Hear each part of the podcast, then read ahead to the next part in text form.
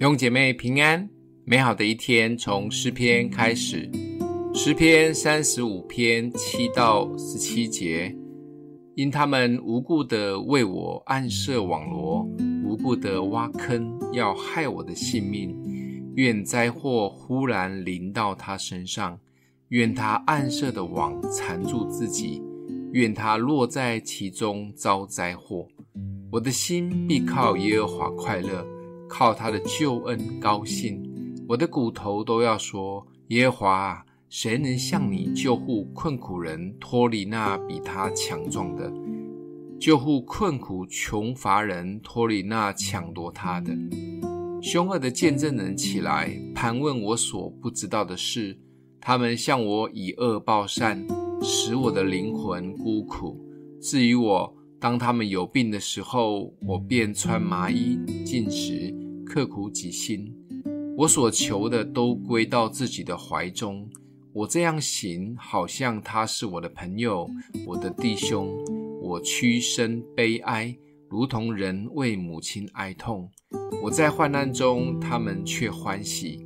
大家聚集，我所不认识的那一些下流人聚集攻击我，他们不住地把我撕裂。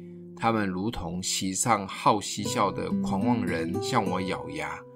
主啊，你看着不理，要到几时呢？求你救我的灵魂脱离他们的残害，救我的生命脱离少壮狮子。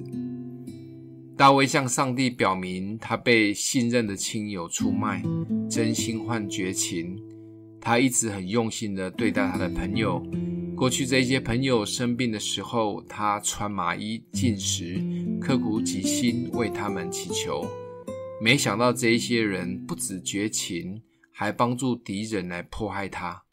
大卫气到只有对这一些背叛他的亲友们发出咒诅，也忍不住向神抱怨，怎么都不理他。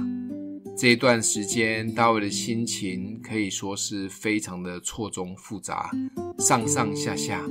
前一秒可以靠耶和华快乐，甚至骨子里都说神会救他脱离痛苦；后一秒又抱怨神完全不理他。大卫真的是情感丰富，常常靠着感觉走。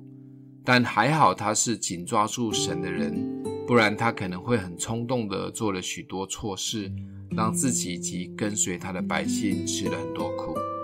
想想我们的生命及对神的信心。